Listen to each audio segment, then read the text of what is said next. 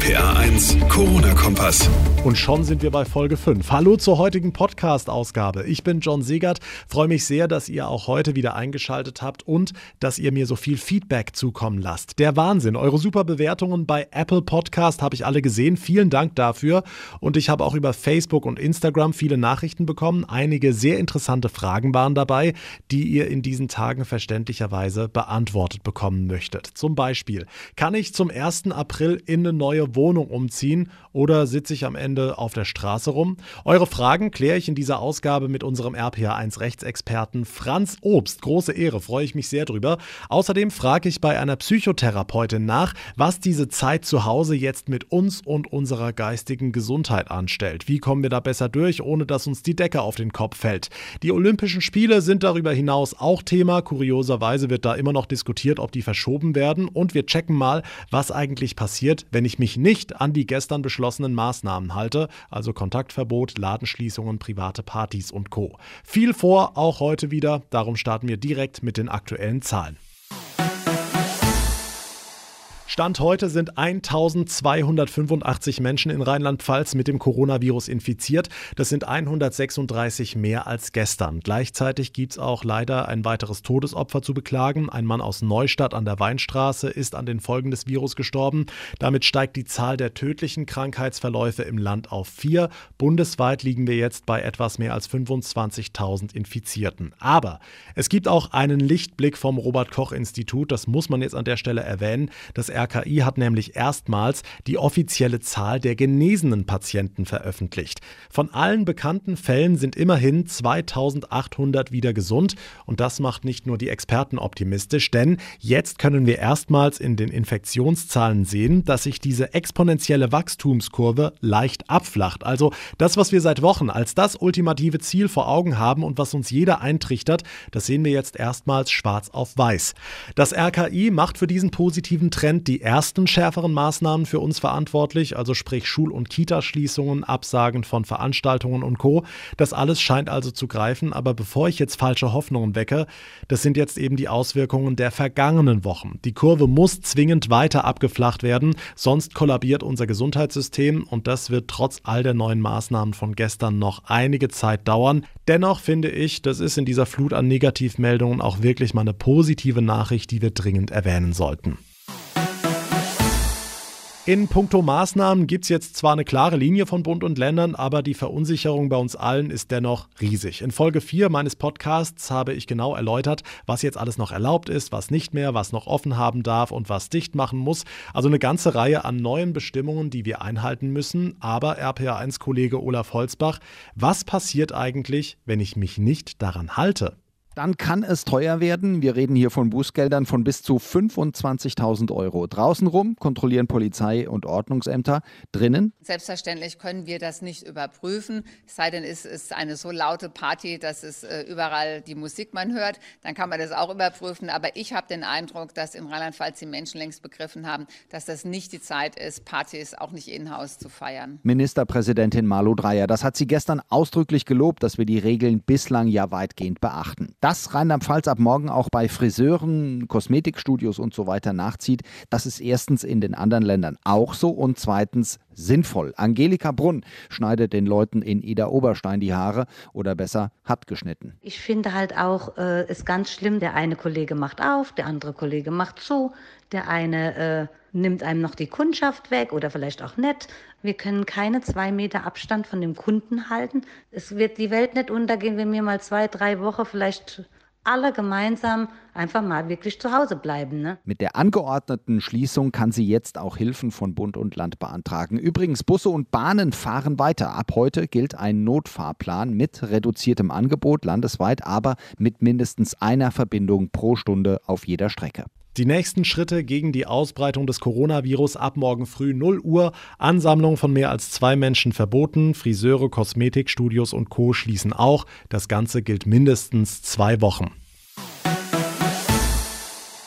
Aber auch wenn sich unsere Ministerpräsidentin viel Mühe gemacht hat, Klarheit zu schaffen, es gibt einfach so viele spezifische Fragen, die auch Malu Dreyer nicht beantworten kann, weil man an viele Dinge einfach nicht denkt. Dafür ist aber dieser Podcast ja da. Ihr habt mir eure Fragen geschickt und die greife ich hier sehr, sehr gerne auf und kläre sie mit keinem geringeren als unseren RPA1 Rechtsexperten Franz Obst. Kennt ihr sicher aus etlichen Fernsehformaten und das werden wir jetzt häufiger in diesem Podcast machen. Also, wenn ihr eine Frage habt, schreibt mir über meine Facebook Facebook-Seite rpa1john, über Instagram oder eine Mail über rpa1.de. Und wir starten heute mit der Frage von Michael. Er hat das für ihn Wichtigste noch nirgends gehört oder von der Politik beantwortet bekommen. Er fragt, wie verhält es sich mit Umzügen? Es gibt ja Menschen, die jetzt zum 1. April umziehen müssen, sonst sitzen manche auf der Straße. Franz, deine Einschätzung. Umzug ist natürlich ein Riesenthema. Es ist selbstredend so, dass man die Wohnung rechtzeitig verlassen muss, denn der andere muss ja rechtzeitig auch wieder seine Wohnung verlassen, sodass zu dem Datum schon der Mieter, der aktuelle Mieter aus dem Wohnraum ausgezogen sein müsste. Aktuell stellt sich natürlich die Frage, wie sieht's aus mit Umzugsunternehmen? Können die dann tätig werden? Und ich gehe auch davon aus, dass die tätig werden, denn das sind Handwerksunternehmen, die dann auch natürlich genau wie alle anderen Speditionen durchaus ihre Arbeit ausführen können. Wichtig wäre natürlich auch, und ich gehe mal davon aus, dass das Umzugsunternehmen darauf achtet, dass die Vorschriften des Robert Koch Institutes einigermaßen eingehalten werden können, nämlich der Mindestabstand zwischen den Mitarbeitern. Ansonsten sollte das eigentlich kein größeres Problem darstellen. Und wenn die Wohnung wirklich noch nicht frei sein sollte, müsste man in der Tat überlegen, ob man einlagert. Hat natürlich dann das nächste Problem, dass man nicht weiß, wo man übernachtet, weil zurzeit die Hotels alle geschlossen haben. Das ist für viele wohl ein großes Problem. Birgit hat auch geschrieben, sie will wissen, wie verhält es sich denn mit Monteuren? Ihr Mann reist mit einem Kollegen quer durch Deutschland und sie will wissen, darf er da noch arbeiten und auch an den Orten übernachten? Arbeit für Monteure, die bundesweit unterwegs sind, sind natürlich auch ein Riesenthema. Grundsätzlich werden die arbeiten dürfen, denn es handelt sich um Handwerksbetriebe und Leute, die handwerklich unterwegs sind. Das ist auf jeden Fall gestattet. Problematisch wird es natürlich dann, wenn man sagt, also man ist dann so weit wieder vom Heimatort oder Einsatzort weg, dass man übernachten müsste. Da wird die normative Kraft des Faktischen entgegenstehen, weil alle Hotels derzeit geschlossen sind.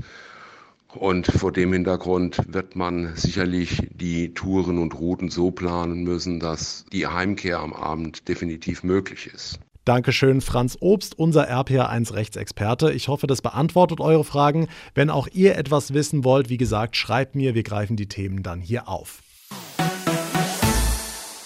Ja, ja, auch die Sportfans unter uns, die müssen im Moment ganz schwierige Zeiten durchmachen. Ich meine, klar, gerade wir Männer, wir müssen schon zu Hause bleiben und können dann nicht mal Sport gucken, weil alles abgesagt ist. Fußball-Bundesliga, abgesagt. Fußball-Europameisterschaft, abgesagt und auch die Olympischen Spiele in Japan stehen jetzt offenbar unmittelbar vor dem Aus. Die ersten Länder haben ja bereits angekündigt, im Sommer nicht nach Japan reisen zu wollen, darunter Kanada und Australien. RPA1 Infochef Jens Baumgart, ist unter diesen Voraussetzungen dieses Großereignis überhaupt noch möglich? Ja, also theoretisch schon, aber dass jetzt die ersten Länder absagen, das sind natürlich auch die ersten Anzeichen dafür, dass das am Ende wahrscheinlich nichts wird mit Olympia. Da sind sich eigentlich auch fast alle einig, also Virologen, Sportler. Auch Japans Regierung spricht mittlerweile von alternativen Plänen. Nur das IOC, das will davon noch nichts wissen. Bis zu vier Wochen will man sich dort noch Zeit lassen, um zu entscheiden. Und genau das kritisiert äh, wiederum der Sprecher der Athleten Thomas Röhler im ZDF. Ja, aus meiner Sicht sind vier Wochen ein sehr, sehr langer Zeitraum. Vier Wochen, die wir fit bleiben müssen, obwohl wir gar nicht wissen, wohin wir trainieren. Also ich denke, das IOC wird das mit den vier Wochen nicht durchhalten und vermutlich in den nächsten Tagen dann offiziell absagen. Ja, wir wissen ja alle nicht, wie lange diese Pandemie noch dauert. Gibt es denn Alternativtermine? Ja, das ist natürlich die große Frage. Ähm, der sportliche Terminkalender ist ja ohnehin proppenvoll. Und wenn jetzt noch alle die Sportveranstaltungen dazukommen, die nachgeholt werden müssen, dann wird es natürlich doppelt voll. Ähm, denkbar ist, dass Olympia auf den Herbst verlegt wird, natürlich auch auf den nächsten Sommer, ähm, also 2021 oder auch erst in zwei Jahren. Ich würde sagen, am wahrscheinlichsten ist das nächste Jahr. Da ist zwar auch die Schwimm-WM angesetzt, aber das ist vermutlich nur das geringste Problem. Also organisatorisch ist das natürlich alles im Moment Moment ein Riesentheater. Auch für die Athleten ist es ein großes Problem, denn die müssen sich wahrscheinlich nochmal völlig neu qualifizieren.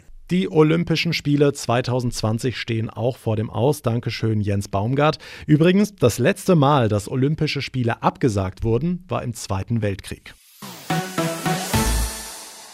Einen sehr interessanten Aspekt, den möchte ich in der heutigen Ausgabe auch noch beleuchten. Was macht diese ganze Zeit jetzt eigentlich mit uns? Ich meine, wir müssen auf viel verzichten. Soziale Kontakte kommen zumindest physisch zum Erliegen. Die Familie hockt auf engstem Raum zusammen und die Singles, die drohen zu vereinsamen. Corinna Schneider ist erfahrene Psychotherapeutin aus Bad Dürkheim. Geben wir die Frage einfach mal direkt weiter. Frau Schneider, was macht die jetzige Situation mit uns und mit unserer Psyche?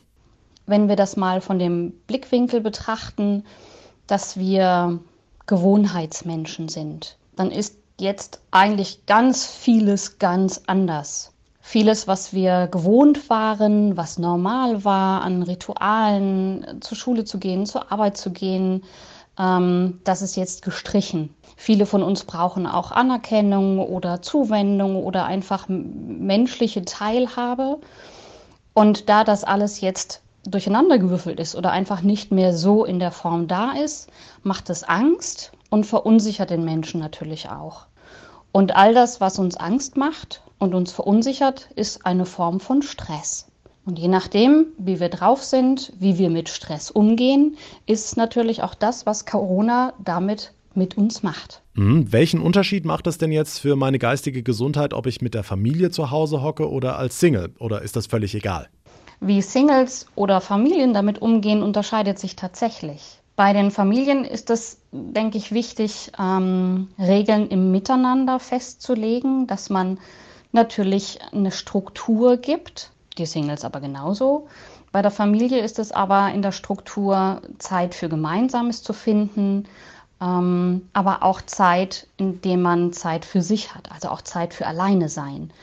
Klare Zeit für Pausen, klare Zeit für Homeoffice und Arbeit und auch klare Zeit für Lernen. Und im Ideal bespreche ich mich abends in so einer kleinen Mini-Konferenz mit allen, äh, wie ist es denn heute gewesen und wie geht es dem Einzelnen in der Familie und was wünsche ich mir und was habe ich vielleicht noch für Bedürfnisse, was ich an dem heutigen Tag vielleicht toll fand oder vielleicht auch nicht so toll fand.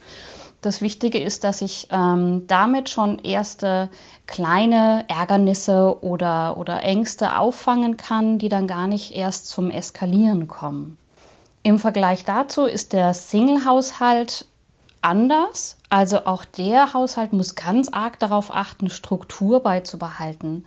Also ich sag mal, im Haushalt genauso die Struktur aufrechtzuerhalten oder Zeitung lesen in diesem Ablauf, wie er bisher immer war.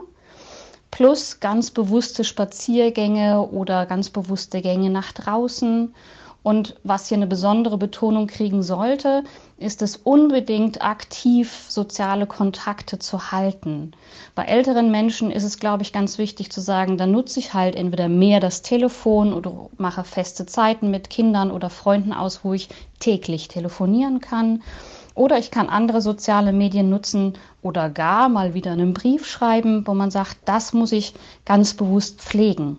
Was beiden gemeinsam ist, Familien oder Single-Haushalten, ist, wie gehe ich denn überhaupt mit Stresssituationen um und wo sind da meine Stärken? Also bin ich derjenige, der seine Stärken eher aus dem Rückzug bekommt oder bin ich derjenige, der seine Stärken im Sozialkontakt bekommt? Und danach darf ich mich auch und muss mich fast ein bisschen richten, weil das natürlich auch dann meine Kraftpole sind. Dann konkret gefragt, wie komme ich möglichst angenehm durch diese soziale Isolation? Ich glaube, da kann man ganz unterschiedliche Dinge machen und auch da darf man schauen, wie gehe ich denn mit Konflikten oder mit Krisen um. Äh, grundsätzlich glaube ich, muss man auch sagen, dass die Informationsflut im Moment, was ähm, die Corona-Informationen angeht, wenn man möchte, kann man das halbstündlich bis stündlich immer wieder mit neuen Informationen abfragen. Und das ist das, was zumeist verunsichert, weil ich eigentlich damit Informationen über die ganze Welt für mich zusammentrage, die ich selbst aber hier im Kleinen erstmal ganz wenig beeinflussen kann. Das heißt, ich überflute mein Gehirn mit Informationen, die eigentlich verdeckt Angst machen. Und eigentlich brauche ich kleine Auszeiten fürs Gehirn. Das heißt, es ist schon wichtig zu sagen, ich mache vielleicht kein Update stündlich oder halbstündig, sondern informiere mich mal morgens oder ich informiere mich einmal abends, so dass ich auf dem neuesten Stand bin, aber nicht ständig meine Informationsflut oder meine Verunsicherung damit anfache. Das andere ist auch, dass ich meinen Kopf ein bisschen ablenke, das heißt mir kleine Dinge im Alltag suche, dass ich nicht zu sehr ins Grübeln komme und damit auch nicht zu sehr in die Hilflosigkeit. Kleine Tagesaufgaben, Liste mit Dingen, die ich heute erledigen möchte und die dann auch, wenn ich sie erledigt habe, abhaken kann. Das ist auch etwas, was wieder ein bisschen Struktur gibt und Zufriedenheit gibt und auch wieder etwas ist, was ich im Hier und Jetzt und heute beeinflussen kann. Ja, sprechen Sie den Nachrichtenkonsum direkt an. Was passiert denn mit mir und meiner seelischen Gesundheit, wenn ich jetzt Tag für Tag Unmengen an negativen Nachrichten konsumiere? Wenn ich nur an dem Negativen der Nachrichten festhänge, dann kann das natürlich nicht zuträglich für die psychische Gesundheit sein, weil ich nur offen bin für das, was mich verunsichert. Vor allen Dingen, je globaler die Nachrichten sind, desto weniger kann ich im persönlichen Raum ja tun, desto mehr verunsichert es mich, desto mehr stresst es mich, desto mehr sorge ich für ein äh, Verunsichern der seelischen Gesundheit. Und mehr Ängste, mehr depressive Episoden kann ich dadurch tatsächlich provozieren. Wenn ich aber auf der anderen Seite schaue, die Nachrichten sind nicht nur negativ. Ähm, bei den Statistiken stehen auch inzwischen ja genauso viel, wie viele Menschen schon gesundet sind, wie es in China inzwischen auch aussieht. Ähm, das heißt, wenn man in den Nachrichten mal genau zuhört oder wenn man nebenbei schaut, was hat das denn, diese ganze Krise auch Gutes für mich? Was ist denn für Moment für mich vielleicht auch gerade wichtig? Wofür habe ich jetzt plötzlich Zeit? Äh, inwiefern hat es mich entschleunigt? Wenn ich diesen Blick auch dahin wenden kann, dann habe ich wieder eher eine Balance. Man sollte nur nicht den Fehler machen, nur das Negative, nur die Krise anzugucken. Okay, abschließend noch, gibt es auch Chancen für uns als Individuen an dieser Krise zu wachsen oder uns weiterzuentwickeln? Oh, das ist schön, dass Sie das fragen. Wir haben eine riesige Bandbreite an Möglichkeiten und Chancen, ähm, damit anders umzugehen. Dadurch, dass wir ja Gewohnheitsmenschen sind, laufen wir häufig in einem Pfad und schauen weniger nach rechts und links. Jetzt haben wir die Möglichkeit, ganz viel nach rechts und links zu schauen, mehr oder minder gezwungenermaßen. Aber dadurch entdecke ich auch viele Dinge vielleicht wieder neu dass ich denke, was ist denn bisher auf der Strecke geblieben? Was ist liegen geblieben? Wozu habe ich jetzt wieder mehr Zeit? Dinge, die ich jetzt für mich aussortieren kann oder aufarbeiten kann. Das kann ich jetzt alles erledigen und entdecke vielleicht dadurch wieder neue Leidenschaften oder Möglichkeiten. Das andere ist, wenn ich mir bewusst mache, wie gehe ich eigentlich gerade mit Krisen um, sei es mit Krisen mit dem Alleinesein, mit Familienkrisen, mit Arbeitskrisen, mit Homeoffice-Krisen. Wenn ich mich da wieder daran erinnere, an meine Stärken, dass ich mir bewusst mache, wie habe ich das, wie mache ich es gerade, wie habe ich es auch vielleicht vorher schon gemacht, habe es mir noch als Stärke noch nicht bewusst gemacht, dann ist es auch wieder diese Kraftquelle, wo ich sage, Mensch, mir ist selten so bewusst wie in dieser Zeit, was für ein Potenzial in mir schlummert. Und gleichzeitig ist, glaube ich, das, was dem einen oder anderen jetzt im Alltag auch bewusst wird, auf einmal kristallisiert sich so ein bisschen eine, ein soziales Miteinander wieder heraus. Eine soziale Kooperation, wie die Psychologen das ganz gerne nennen, die sich immer bewährt hat, die letztlich auch immer das war, was zum Überleben beigetragen hat. Nicht der Wettbewerb und nicht die Konkurrenz, sondern dieses, wir sind soziale Menschen und wir kooperieren miteinander. Zu schauen, was ist mit den Nachbarn, einfach zu gucken, ähm, ich gehe langsamer, ich gehe spazieren, ich hetze nicht von Termin zu Termin und bin dadurch wesentlich achtsamer für den Moment. Und das ist ein riesiger Gewinn für den Moment, für sich selbst und für die anderen wieder mehr Wahrnehmung zu haben. Corinna Schneider, Psychotherapeutin aus Bad Dürkheim, herzlichen Dank für das Gespräch und sie wird euch jetzt täglich neues Futter geben in Form von einem ganz konkreten kurzen Tipp, wie ihr seelisch gesund und entspannt durch die Krise, durch diese soziale Isolation kommt. Damit legen wir direkt in der nächsten Folge los. Das war Ausgabe 5 meines Podcasts. Ich bedanke mich ganz herzlich fürs Zuhören und ich würde mich sehr freuen über Feedback, entweder als Bewertung, zum Beispiel bei Apple Podcast oder als direkte Nachricht an mich über Facebook RPA1 John, über Instagram Instagram oder einfach eine Mail schreiben über rpr1.de. Wie gesagt, da könnt ihr mir auch gerne eure Fragen schicken. Habt weiterhin eine gute Zeit. Wir haben gehört, es gibt einiges zu tun für uns. Bis zum nächsten Mal und das Wichtigste, bleibt gesund. Der RPA1 Corona-Kompass.